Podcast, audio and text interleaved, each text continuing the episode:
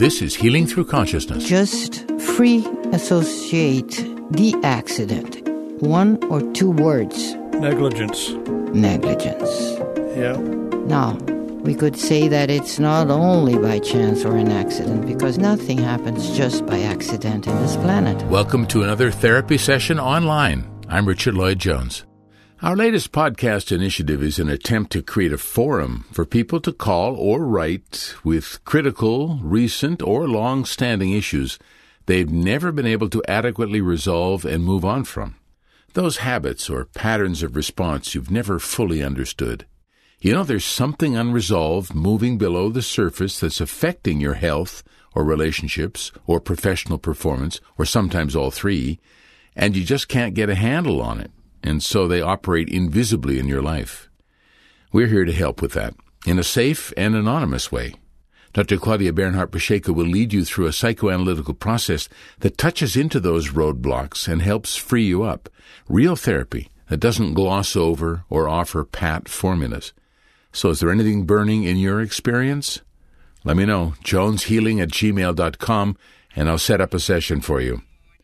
Let's join Dr. Pacheco in her online therapy session today, an important one, treating an issue that needs treatment PTSD. So, here we are to speak about another situation and to find out if it can be helpful. Would you please speak about your life? Speak about the reasons you're here today. Speak about your troubles. Whatever comes to your mind spontaneously. Don't need to follow any rational and logical order. You just be spontaneous and speak what comes to your mind freely. And you can start at any moment. Well, I think the primary issue that I deal with day to day is based upon post traumatic stress disorder.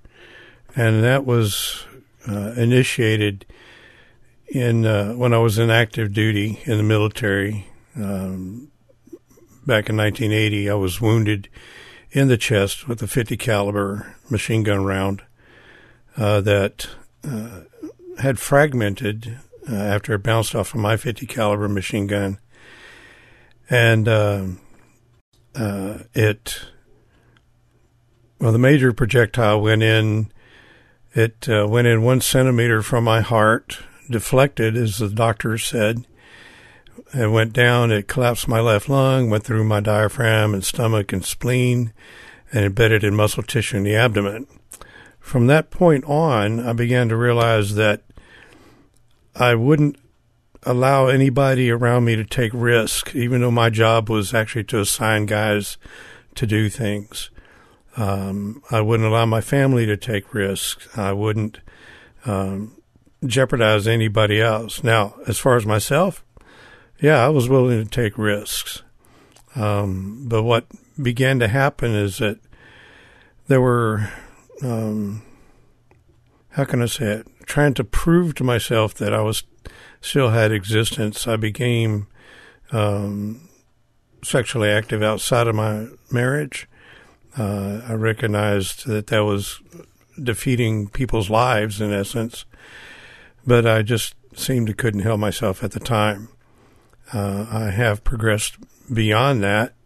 I was very fortunate that I never uh, did drinking or did illicit drugs or anything because with what I had gone through uh, in the U.S. military, it's found that guys with PTSD that they are normally uh, committing suicide at a rate of 22 veterans or more per day in the United States. Uh, I say I'm very fortunate because I made choices very young, and I think that choices very young have a big influence on one's life. Uh, in my current existence, I um, have found that the only only joy I have is when I'm singing or directing others as they sing to the Lord. Uh, my family is very important, but I always find myself seeming to face obstacles. Uh, I'm not always content within my household. Uh, I feel that sometimes I'm being blocked in and, and don't know what to do. And I tend to want to rebel, but instead of rebelling, I just kind of go into myself and become depressed. Uh, these things are those that, you know, I recognize it for what it is, but I don't seem to be able to effect any change to alleviate that problem. Um, right now, I'm dealing with some health issues, and unfortunately, in my family, I'm dealing with health issues as, as well. Uh, in my case, you know, not only with the PTSD, but um, I've been declared 100% service connected, permanent and total disabled by the Veterans Administration. Uh, so I have my my medical coverage, but then that's frustrating too because where I live, there are no primary care doctors available for veterans, and so it's it's just frustrating in trying to get things accomplished. Um, I have been blessed the fact that I've run into analytical trilogy and been able to sit down and listen and and contemplate and read and, and learn and be able to identify things that that I'm doing or not doing uh, in order to help myself and maybe help those around me. Um, I guess that's like about a, a three thousand foot view of what's going on within my life. What are your restrictions at the moment? physically, emotionally, or socially? okay, well, physically, I am unable to get out and run and walk like I did years ago uh, because of hip issues and knees and whatever else, and also my uh, lung capacity is diminished. Uh, the left lung has got only a, a 40% capacity. Um, the uh, other thing is that I have apparently a vertebral arterial stenosis. In other words, I have a, a blocked artery going up into my brain along my spine, which is creating some issues that uh, I've been told that I have white brain matter disease, which means that some some parts of the brain are actually uh, the brain cells are dying because they're not getting enough blood into those locations. Uh, another restriction is my I do have arthritis in, in the left wrist. In the right wrist, they because of arthritis, they've actually removed one bone in the wrist and fused four others together. So I'm kind of limited on what I can do with my right wrist as far as you know doing things. Uh, I, I do greatly enjoy umpiring high school baseball, but I can't throw the ball out to the pitcher. I always have to hand it off to the catcher. So I've learned to adapt. In my house, um, my mother in law passed away about six years ago. And since then, uh, we have had a lot of her property, her personal property and such, that my wife inherited and we have been having to put a lot of that in storage. Uh, we have a lot of it here at, at, my house. I have a barn that is about halfway full of her things, but inside the house, there are boxes uh, of stuff. I, it's like I don't have. There's there's no level place in my house that doesn't have something on it boxes or material or uh, whatever else. My hallway, just outside my door here, uh, is supposed to be about 36 inches wide, but uh, I, I would never be able to get even a 34 inch wheelchair through there if I had to. Um, it's just crammed with boxes and picture frames and uh, just things that seem to caused me to be almost claustrophobic with so much of it there. That's one of my big restrictions. Um, I think that musically, uh, which has been music is my second language, but musically, I have been somewhat stymied and I've done this to myself, especially since being wounded. Uh, I do take opportunities to sing. I take opportunities to sing solo. I, you know, things like this, but it's almost as though it's secondary to what I could or should be doing. Um, you know, I was offered an opportunity to uh, potentially at least audition uh, to be the orchestra or symphony conductor in in Phoenix, Arizona, and I backed out of that kind of thing. But I love to direct. I love to to help others understand and create beautiful music. Uh, but I, I stymie myself in those capacities. So right now I'm leading music in a small church and doing, you know, what God allows me to do, and uh, you know, enjoying that as I can. How old are you? I will turn 67 on Saturday. Okay. When you uh, went to war, did you belong to the military already or you volunteered? Or you were like compulsorily called? I, w- I volunteered um, because I'd, I'd gotten married. I was attending college and I got married. We had a child, and I was trying to figure out how can I afford the medical coverage and things. And I went to the to the military because they were offering, you know, pretty much comprehensive health insurance for the family and everything. Um, we weren't at war. Yeah. What was your profession before that? Um, student. Student. And studying what? Uh, music. Okay. Sacred voice. Oh, gosh. How beautiful. Okay, so you volunteered. Yes. We weren't at war. We weren't at war. It was a training accident. And I, um, it just was one round that was misfired, shall we say. And uh, I was wounded. There was another young man that was wounded. Um, his situation, he was medically retired instantaneously.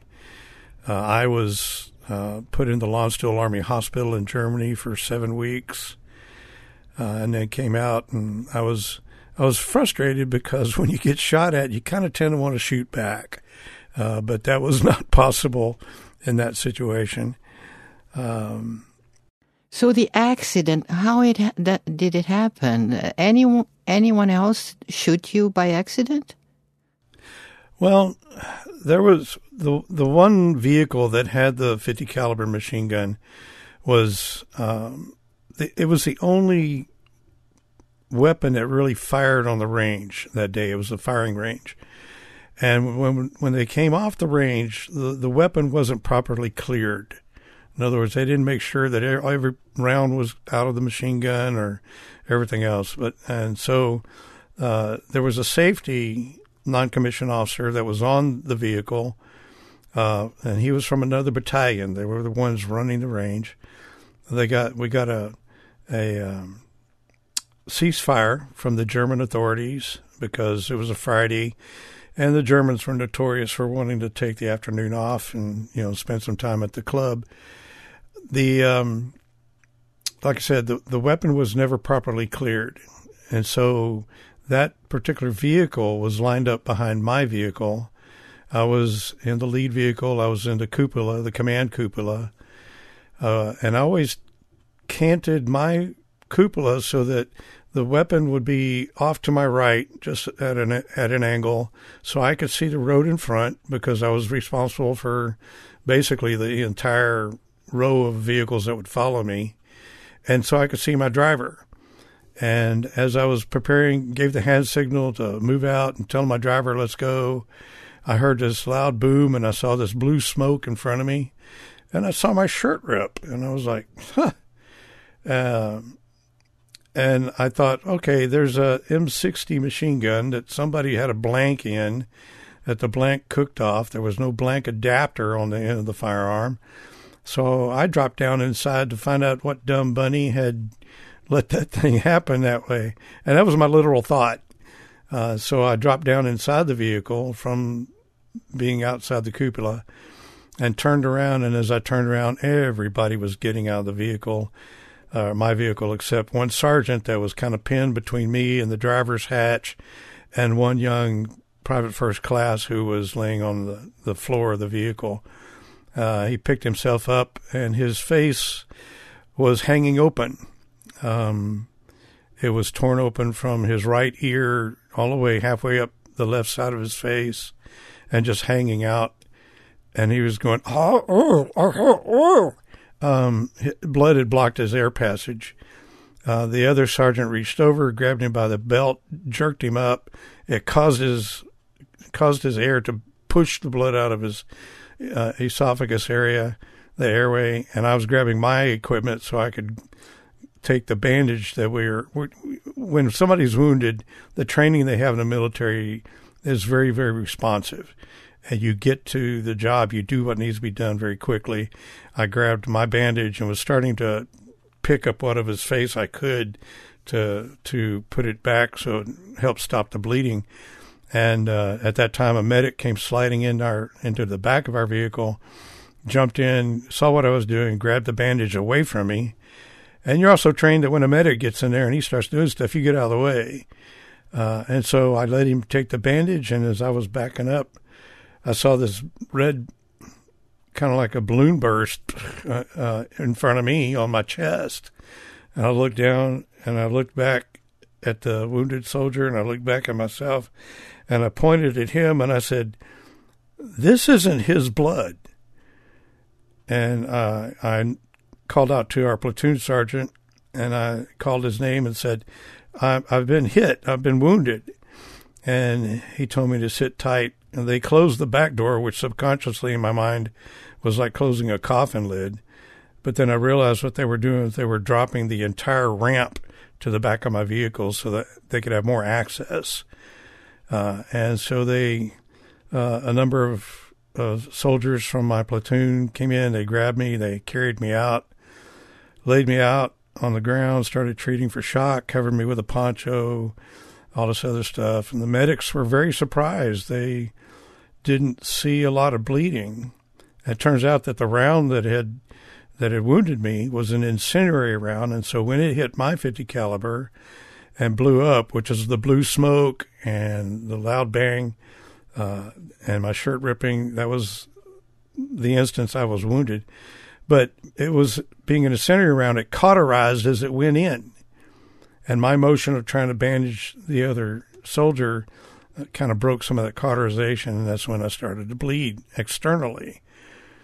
Well, I was laying there um, waiting for the helicopter or the ambulance, and uh, uh, this thought, very rational. I got to admit, Lucifer works from a rational foothold, if you will, um, rational thought came into my head and said, You could be bleeding internally. You could die. Just very, very simple, very straightforward. And my first thought was, Lord, what about my family? We had been married three years one day. We had two children. I had seen my youngest one for one week because I was in Germany and they were in the United States. Um, and I had actually fully accepted Christ just simply uh, seven months earlier. I, I grew up in the church, but never really grasped what all it meant for Christ to be in charge of one's life. And so I'm laying there, Lord, what about my family? And the still small voice in my left ear goes, don't worry about them. I'll take care of them. And I turned my head. Now remember, I'm laying flat on my back. I turned my head and I looked, and there wasn't anybody within 35 feet of me to my left. And I just rotated my head around. There was nobody around my feet, nobody off to the right. Pulled my head up as far back as I could go. There wasn't anybody around that side of me. And I realized, oh, that it was the Holy Spirit speaking. And I said, okay, Lord, if that's the case, if it's time to go home, let's go. And I just totally relaxed. Um, in fact, I relaxed so much, my platoon sergeant came over and grabbed me by the collar and was hollering my name and and and and he was shaking me. And I told him, I said, called out his name and said, "It's okay, it's all right. Everything is exactly the way it should be," which shook him up even more. Um, but I believe that that moment, that instance, that it prevented me from going into a deep shock that possibly could have killed me. Uh, but I just recognized that I wasn't in charge. I was totally just there. uh, and I remember that. I hold on to that promise whenever something tough comes up that faces me, uh, you know, a tough medical situation, whatever else, that I remember that. Don't worry about them. I'll take care of them. And I hold on to that. So that's a synopsis of what happened. So, uh, would you say that unconsciously Lucifer could be uh, acting in a way that you would not you would not double check the machinery. Ooh. That's a very interesting thought. Because I grew up looking at things. Because I understood that if you would have seen what was like, it was not fully clean, that you would have uh, avoided this? I don't know that I could have avoided the actual accident itself. Um, I might might have been able to avoid some of the consequences that I placed myself into um, following the accident. Uh, I was very much at peace, everything, but then following you know, other people, I started to to react or respond to other people's um, uh, their responses to the accident. You know, some people were very uh, scared for me, uh, all these other things. And so instead of my staying anchored in the moment of being at peace, I started to take on some of their fear. And that's one, that was one of the things too, uh, that I, that I, in having started Analytical Trilogy, I actually pinpointed the moment that things began to kind of unravel, if you will. My dad um, did not know I'd been wounded. I had asked the Red Cross for some stupid reason not to notify my parents, but to notify my wife. And I, my rationale was that she would notify my parents. Okay. But that didn't occur the way I thought it would happen. Uh, my dad would always call my wife, you know, at least once a week to find out how she was doing, all these things while I was overseas. And after the after the accident, my dad called her, and he couldn't quite grasp some of the things she was talking about. And so he asked her flat out, and she told him that I'd been wounded, um, and that I'd, I'd already gone through surgery. I was in intensive care in Landstuhl Army Hospital in Germany. All these things. Well, that was on a um, Monday evening here in here in Texas. That was Monday evening. My dad spent the next eight hours trying to track down a way to get a phone call into Landstuhl Army Hospital. That morning, when I was in the hospital, a nurse came to me and said, uh, "Sergeant, your your father is on the phone.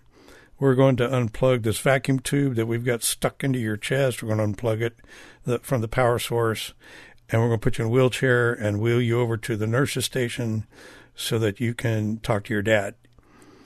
And when they wheeled me over there, and I picked up the phone and I said, Hi, he said, very simply, he said, You don't know how good it is to hear your voice. And I recognized his fear and recognized his deep concern and at that moment, I began to actually take on his fear uh, as my own. And from that moment on, everything cascaded, if you will, into uh, being somewhat depressed. I couldn't sleep. Um, I just, I just began to, to succumb to different things. I was very angry. I was irritable. You know, you couldn't say anything to me I didn't have some smart aleck response to. Uh, uh, you know, the nurses were not scared to come to me, but they were just apprehensive of what I might say. That was the way it was. Uh, just um, from that point on, and, and it began to show up with my dealing with my family. Uh, when my family arrived in Germany, I didn't. I was unsure how I could handle my son, who was barely three by the time he got to Germany. I didn't know if I was going to be too oppressive. I didn't know if I was going to be too lenient. I just, you know, couldn't decide what to do. And so all that time I was, you know, from that time forward, I was kind of in a limbo. You know, later on, my wife told me, she said, our kids don't know how to approach you. They don't know if you're going to be their best friend or their worst enemy. Um, and that affected my relationship, still has an effect on my relationship all these years later. Uh, and it, it hurts my heart, but I understand their apprehension. I think we should go for another episode next week because your your situation and uh, remembering all these things uh, are very important to be remembered. And I guess we should come back next week to continue. But for today, I would ask you just one question. When you think about this accident, what is the first association, the first idea that comes to your mind? What is this accident? Hmm. I, I the accident was is basically a turning point. Um, ever since, and you know, the military has is still very important to me, and this occurrence was 43 years ago but it's still very important in my life. It affects how I view things. It affects um, how I respond to people. Uh, it has, I hate to say this, uh, but it was pointed out one time that uh, I use it to promote my own victimization because uh, you know I try to use the accident as a as a leverage point in getting my way. Sometimes, um, you know, not like like you'd see in television or anything, but just subtle stuff. Um, but now you gave me an explanation of the consequences about the consequences. I would ask you not to to put any kind of censorship into the the accident, into the fact that it happened while you were in the military. Uh, just free associate the accident itself. One or two words maximum. Negligence. Negligence. Yeah. And there's so many points of negligence that occurred. I I neglected to put on my flak vest. Uh, the NCO that was on the on the vehicle that failed to properly clear the firearm was through negligence. Um, the uh, the pursuit by the German authorities to entertain themselves is a form of negligence rather than allowing the proper procedures and trainings to go on. Uh, it's just it was almost like a comedy of errors due to negligence. Um, very good, very good. Now you're free associated. Now, when I told you about unconsciously things happened, and it was like a combination between the spiritual world and the human world, like Lucifer used your negligence at that time to hit you. We could say that. We could say that it's not only by chance or an accident, because nothing happens just by accident in this planet. And you heard him speaking into your mind, in, in your ears, right? Correct. Now you are about to die. So you, like, like he was about to achieve his goal, killing you, destroying you. You were an artist. You were a good father. You were just a good Christian, recently being, like, becoming more spiritual. So you were like a big enemy of his. So I'm trying to introduce here that there is nothing that happens in this planet, good or evil, that has not a correspondence in the spiritual level. And being a Christian, you know that. Mm-hmm. But you now and we have to go back to your negligence. This is the front door or the back door, saying that in the back door you have a weakness that demons can hit you. And this can not, I'm, I'm not saying by having large accidents or big accidents or things like this, but in other ways. So there is so much in you that is spiritual and godly that you need to become more conscious of this. You said you have a beautiful voice. You said you sang beautiful, like sacred songs. You said you were invited to join um, an orchestra or things like this that would bring a lot of beauty to many people and spiritual elevation. You are a good father. You are a good man. But there is this negligence hidden behind your consciousness. Not to take care properly of your talents.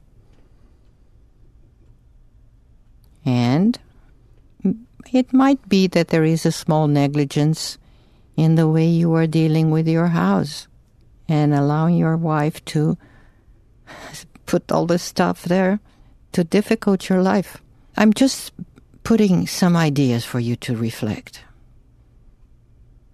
There might be some negligence in the way you are allowing your house to be taken care of. So it doesn't allow you to feel good in your in your home. And we might go back next time to bring again some of the subjects that you brought today, but it develop them further and deeper. If you if you like it. I wouldn't mind. You wouldn't mind. You've kind of already given what me a, an. What a negligent answer. Oops. but you've already given me. You've already given me kind of a little, uh, if you will, a, a note of encouragement and a note of focus. I've actually decided. Okay, on my mirror, I'm going to write down "overcome negligence" and stop being negligent. no, now it's not stopping. Now it's becoming more conscious of it. Mm-hmm. Okay? So we need to become more conscious of our problems and pathologies. Not to be worried in correcting, correcting all the time, because this brings weight to the situation, as you mentioned when you were in the hospital.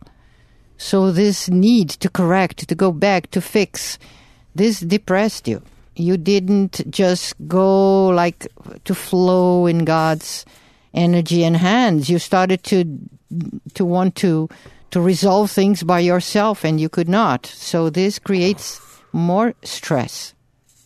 So don't be worried in fixing things when you talk to me. Okay. This will uh, jeopardize our our work together. So, I think we should go back once more. Okay. Okay? All righty. We will plan that. Okay? Thank you. You are very welcome. And you veterans have a, a very deep part in my heart, always. Thank you. I would appreciate if war would stop one day and we Ditto. will be. yeah, this should be one day. Stop war. This is an enormous crime against humanity. So we'll be back in a week or so with part two of this episode.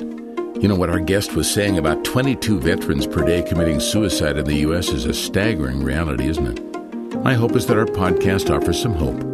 Talk to you next time. Do write with questions and comments. JonesHealing at gmail.com. Bye for now.